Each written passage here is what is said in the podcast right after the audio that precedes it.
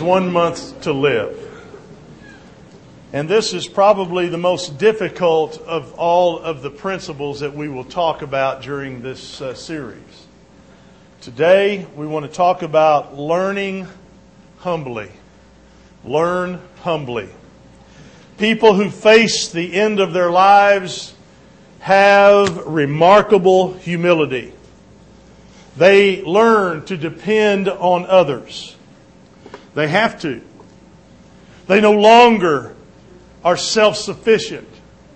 Pride goes by the wayside. Their weaknesses actually liberate them in the truth. Paul found that out. Great passage of Scripture in 2 Corinthians 12 and verse 9.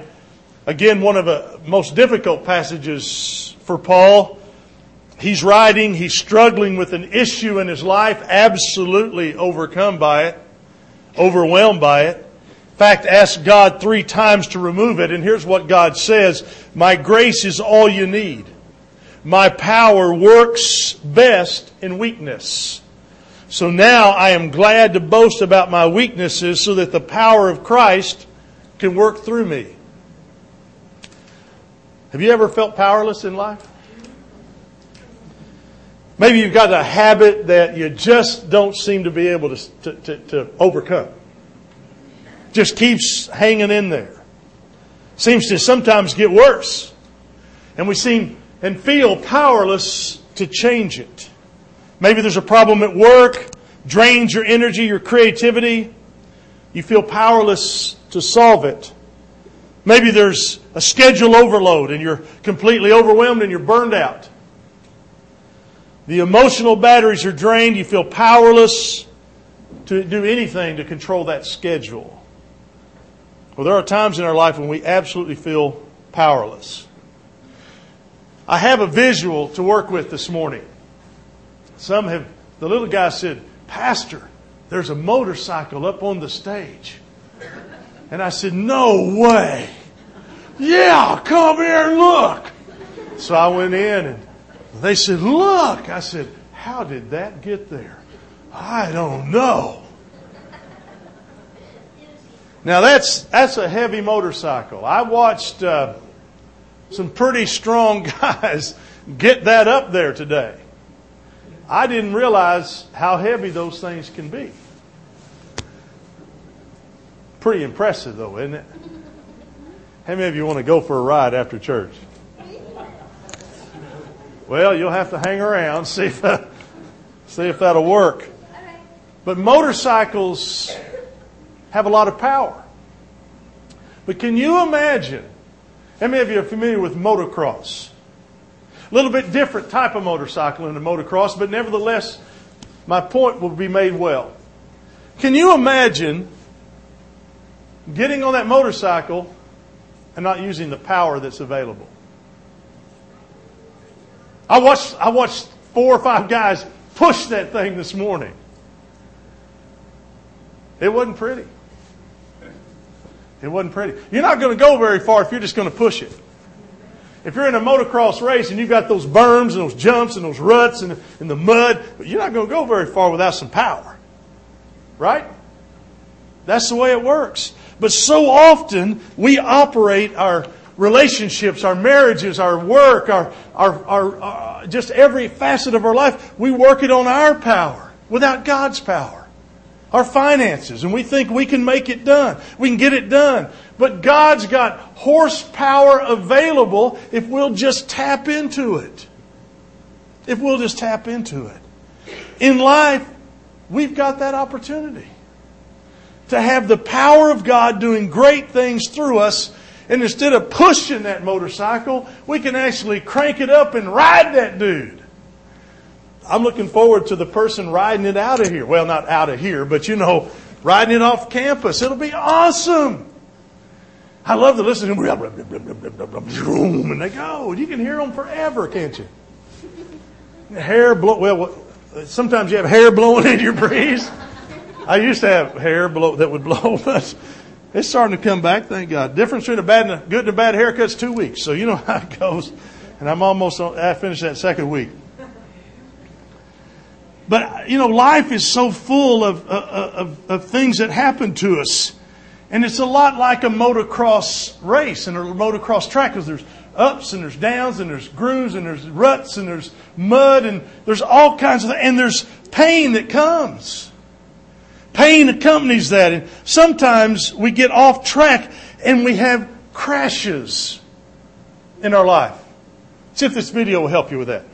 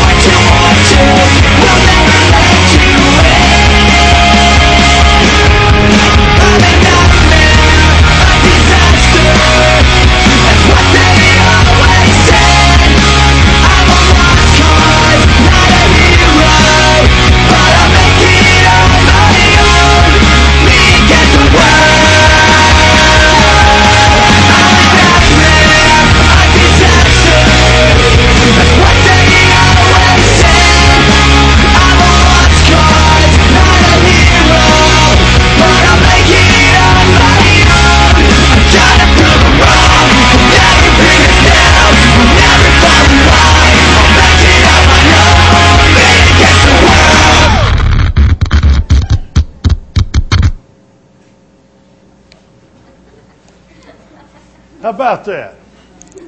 Kind of like life, isn't it? It really is in so many ways. Sometimes there's failures on the track of life. You crash. And we all experience them. I, I have people come to me and they say, uh, Pastor, I've got this dream. I want to really reach for that dream and reach for my goals. But what if I fail? And my answer is, what do you mean if? Some of the greatest things that ever been accomplished were accomplished by people who failed so many times before they were able to accomplish it. Because failing is not the problem, it's staying down that's the problem. And I think it's really important that today that we understand that there is a power available to us to begin again. There's a great power from God to start over. And when you crash, you can get up. And how you get out of the starting gate is not nearly as important as how you get up after you crash. Because you will crash. That's what life does to us. Because it's just like motocross. Uh, I love the one guy. They both jump over the same hill and the one comes right down on top of him. Woo! Notice the other one drove off and the other one just kind of rolled over to the side. Sometimes that's what happens in life. And we're going to look at a guy in the Bible that really shows us what it means to get a second chance. And that guy's name is Simon Peter. We learn three important lessons on how to learn humbly from Peter's life. The first one is we need to learn from my losses. Learn from my losses. Every motocross racer loses. But motocross champions learn from their losses and put it behind them. Everybody fails in life. Everybody messes up. Simon Peter was one of the greatest original members of Christ's racing team. Jesus changed his name from Simon to Peter, meaning you're going to be the rock. But then something happened to Peter he got cocky. He became overconfident. And that's what happens to us in life. We get a few victories under our belt, boom, and we become cocky about it. We think we can handle it on our own. We think we can do it on our own.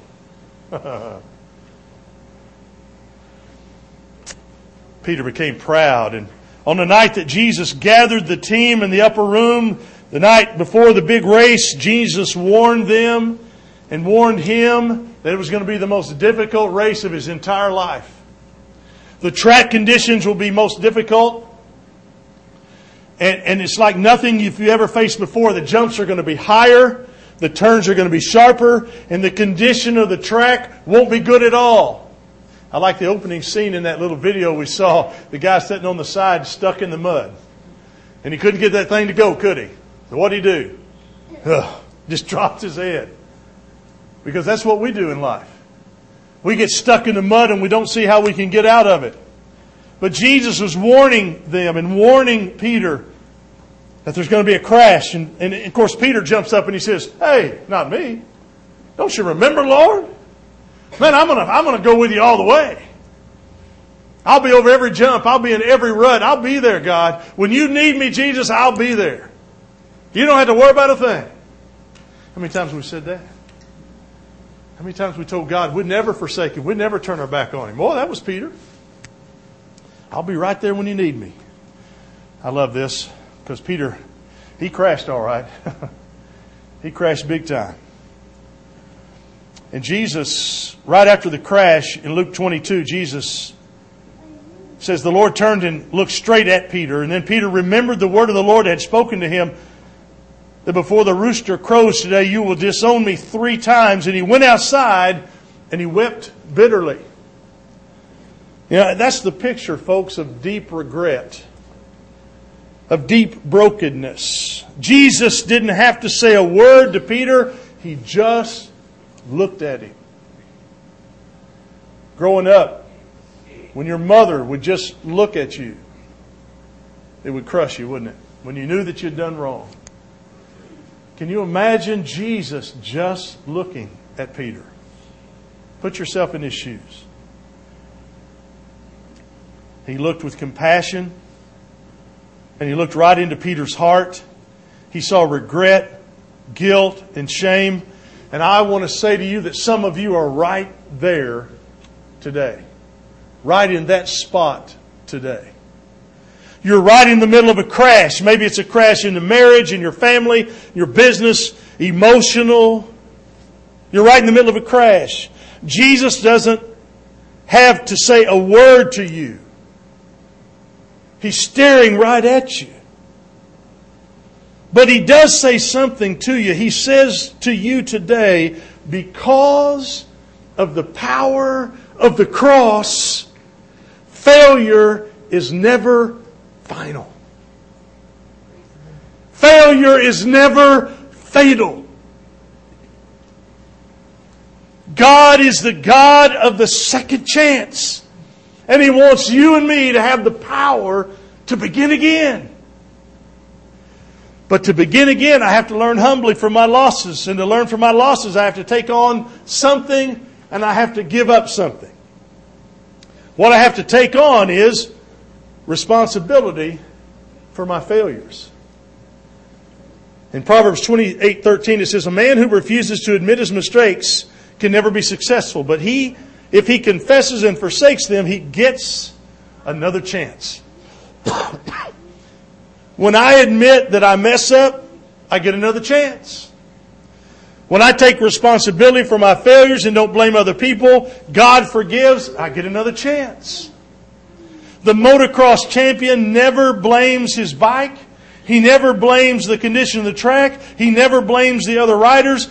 First and foremost, he looks into the mirror and he learns from his losses. He takes responsibility for any loss that he may incur. And if I'm going to learn from my losses, I have to look in the mirror and I have to take responsibility for my failures. But we live in a society that doesn't do that. We live in a society that blames everybody else. Everybody. Your wife, your children, marriage, work, bosses. You fill in the blank. It's everybody else's fault. Can't be my fault. It can't be my fault. my failures, I have to learn, are my failures. Peter was proud. He'd been arguing with the other disciples over who was the greatest to be among them. But after his crash, took all of his pride away. He felt like God could never use him again, but just the opposite was true. God could now finally use him. God can't use me when I'm proud because then He doesn't get the credit for all the great things that He wants to do in my life. We'll take the credit. I love it when professional people who are in the limelight give all praise and glory to our Lord and Savior Jesus Christ. I love it when they do it. I hope they're sincere. I can't worry about that. That's God's business.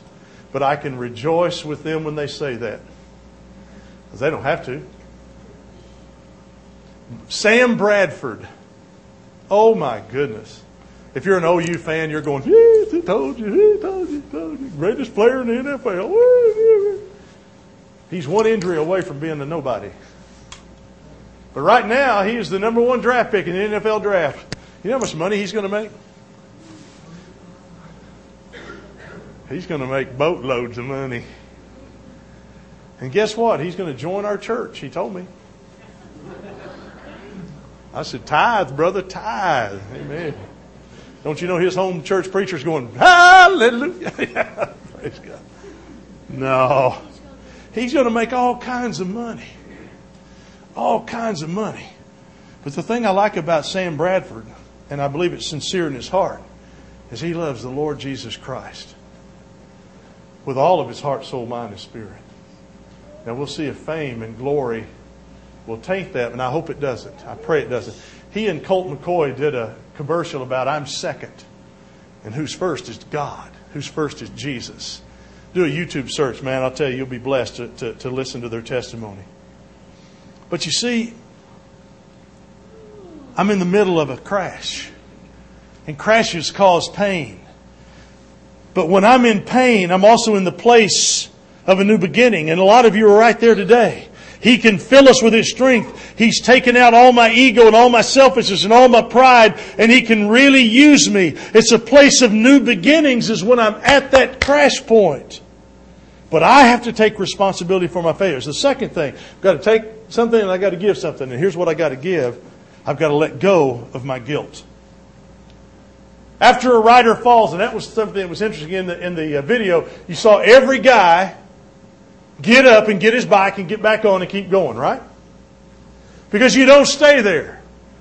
A couple of spots it would be dangerous to stay there, but you don't stay there. You get up and you get back on the bike and you keep going. Motorcycles happen. That happens. People crash on these things. but they'll get back up and they'll ride it again. And that's what we've got to learn in life is when we make a mistake, we need to let go of the guilt because it's in the past. God is the God of the second chance. After Jesus rose from the dead, the angel was at the tomb. He looked, uh, and you need to look at what the angel was saying at the tomb in Mark 16, 7. He says, But go tell his disciples, what's the next phrase? And Peter. And Peter. He is going ahead of you into Galilee. There you will see him just as, you, as he told you. So the angel said, He's alive. He's not here. Remember, Peter is still included. He's one of the disciples.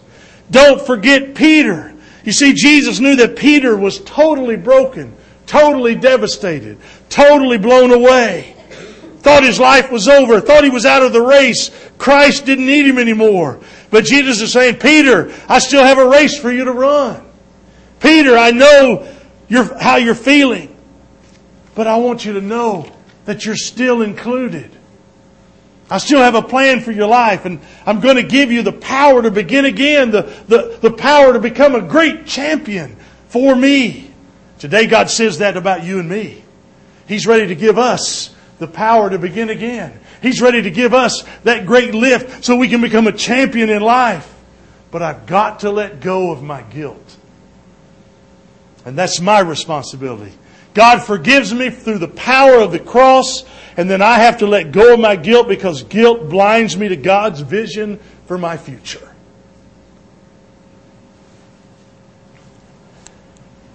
If you'll notice, the riders in the motocross video had helmets with visors. And the visor is to protect your eyes. And the visor is, is there so you can see see clearly what's going on.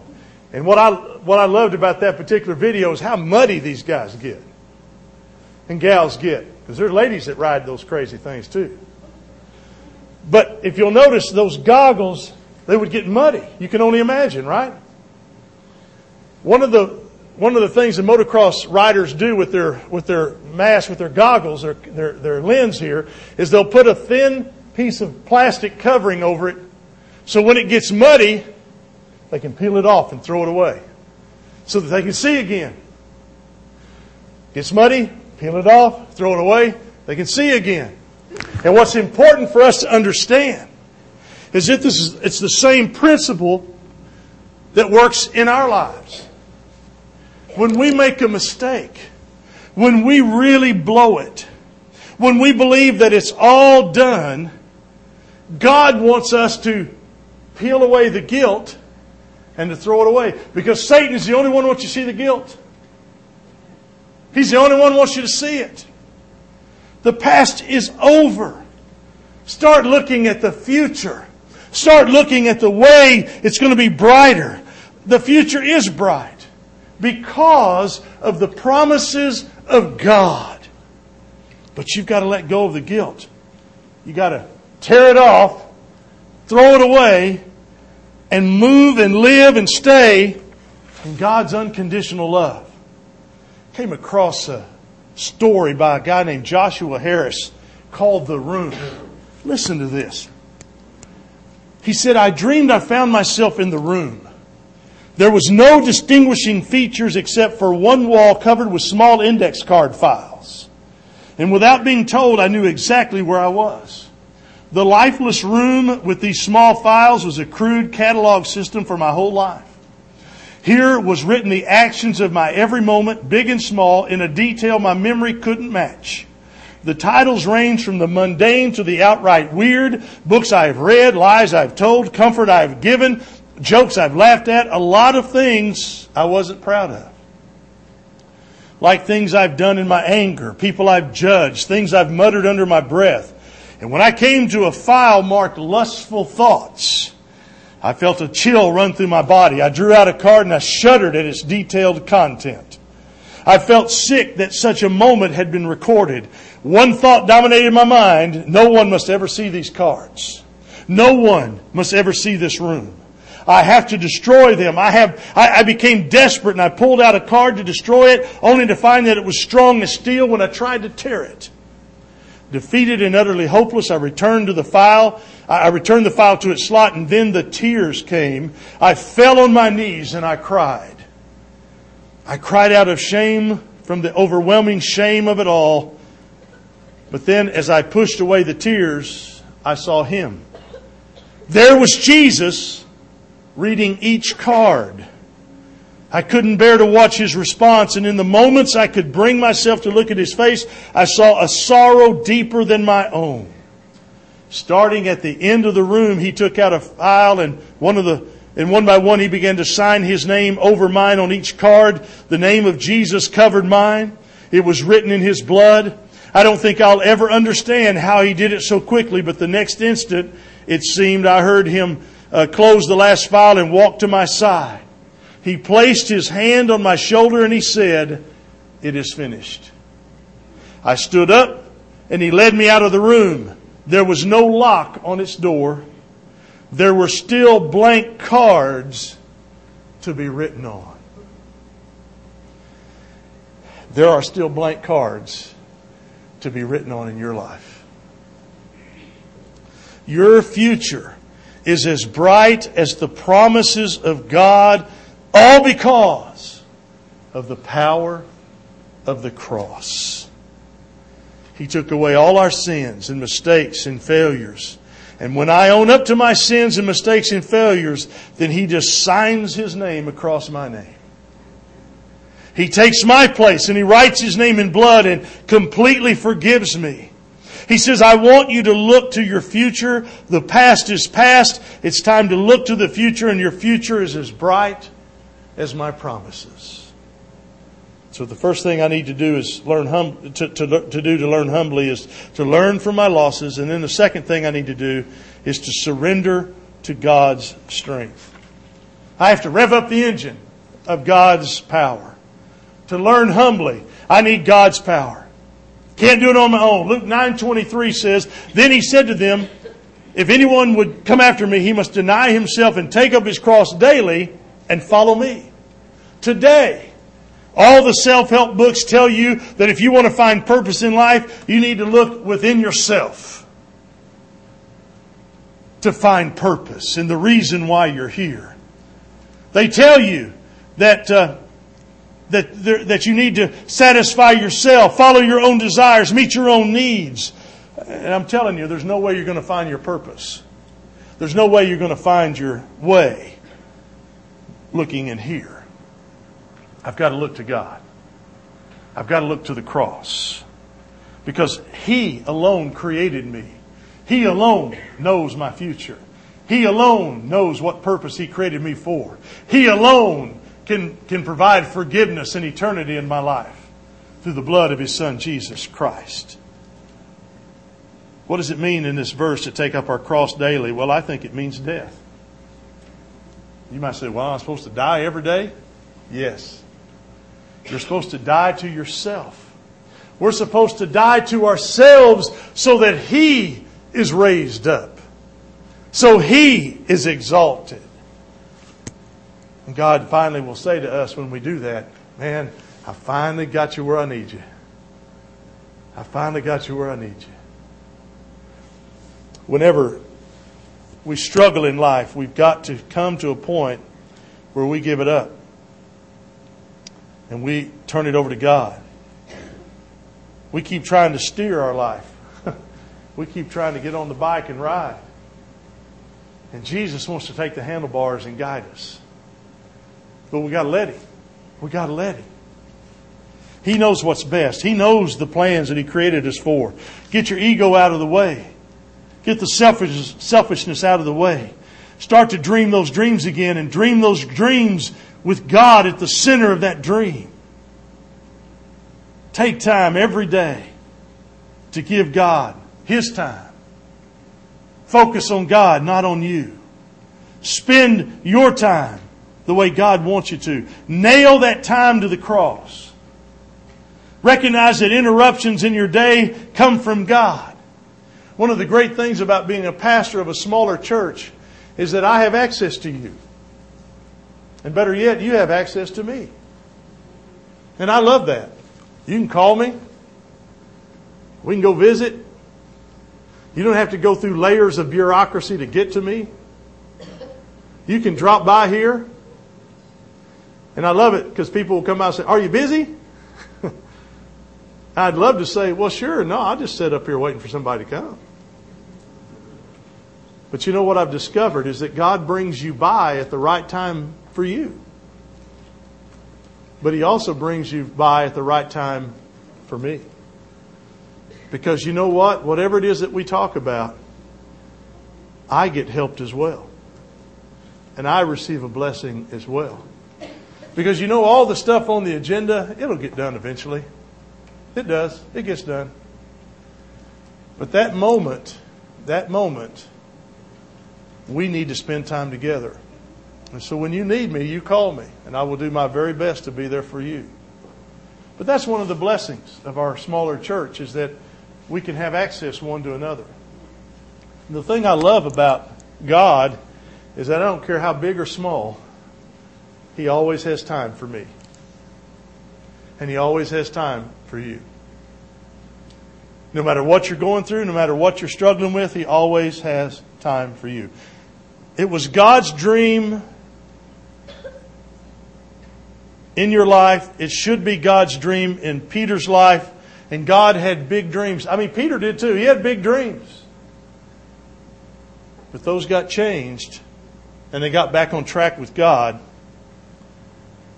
And I'm telling you, it's the best thing. So learn from your losses, surrender to God's strength, and then third thing is pursue God's path. Pursue God's path. And it's really a trust issue. I will never under, I'll never surrender to God's strength and pursue His path unless I trust that He knows what's best for me. And the only way I'm going to know that is by developing a relationship with Him. You don't trust strangers. We tell our kids and teach our kids and drill it into our kids, do not trust a stranger. Why do you do that? Because they don't need to trust a stranger. Because strangers may not be there for their good intentions. Well, strangers that come into your life may not be there for good intentions either. because it truly comes down to a trust issue. And I'll never trust him until I have a relationship with him. Now, how do I know that God loved Peter? Well, on the day of Pentecost, Peter was the one who stood up in the crowd and began to preach on that day. 3,000 people trusted Christ and were baptized. And he was on the road to becoming a great champion for Christ, following Christ's road no matter where it led because he knew that God ultimately had the best in mind for him. God had the plan that he should follow. And when you pursue God's path, you get to go full throttle. You ever seen somebody riding a, I mean, those motocross guys, they're going full throttle. There's nobody dinky dinking around out there. They're on full throttle. You see them go over those hills and jumps. Wow. That's amazing. Psalm 119.32 says, I run in the path of your commands, for you have set my heart free. You can run full throttle and never look back. You don't have to pull down at all. The Christian life is the most exciting and exhilarating and frightening and scary and fulfilling and rewarding life that there is. But it's a full throttle life. God has it waiting for you. That great plan that He has. He's waiting for you to get out of the way so He can do something great in you. As I've looked in scriptures, I've noticed that almost every person in the Bible who learned humbly went through three things. Number one, they went through the call. I have a call on my life. You have a call on your life. I have a call to live a great life. I have a call to be a great husband. I have a call to be a great dad. I have a call to be a great pastor. God's called you to greatness in whatever area He's called you to. You know your heart. He knows your heart. You're called to greatness. And I really don't think there are any great people in the world. There are only ordinary people committed to great causes. But God has called you to a great cause. But the problem with all that is what comes next. You got the call, then you got the wall. you hit a wall. I hit the wall every day I come into to, to church to work. I, I hit the wall every time I get up and I'm supposed to be a great husband. I, I don't feel like loving people today, God. Well, you're called to be a great dad, but I hit this wall because I, I feel like being selfish. It's about me. You get up and, and I hit this wall because I want to be a great pastor, but I, I'm just out of energy. I'm just wore out. God, I know you've called me to greatness, but I just can't do it. I feel powerless. I hit that wall. And then comes the third step.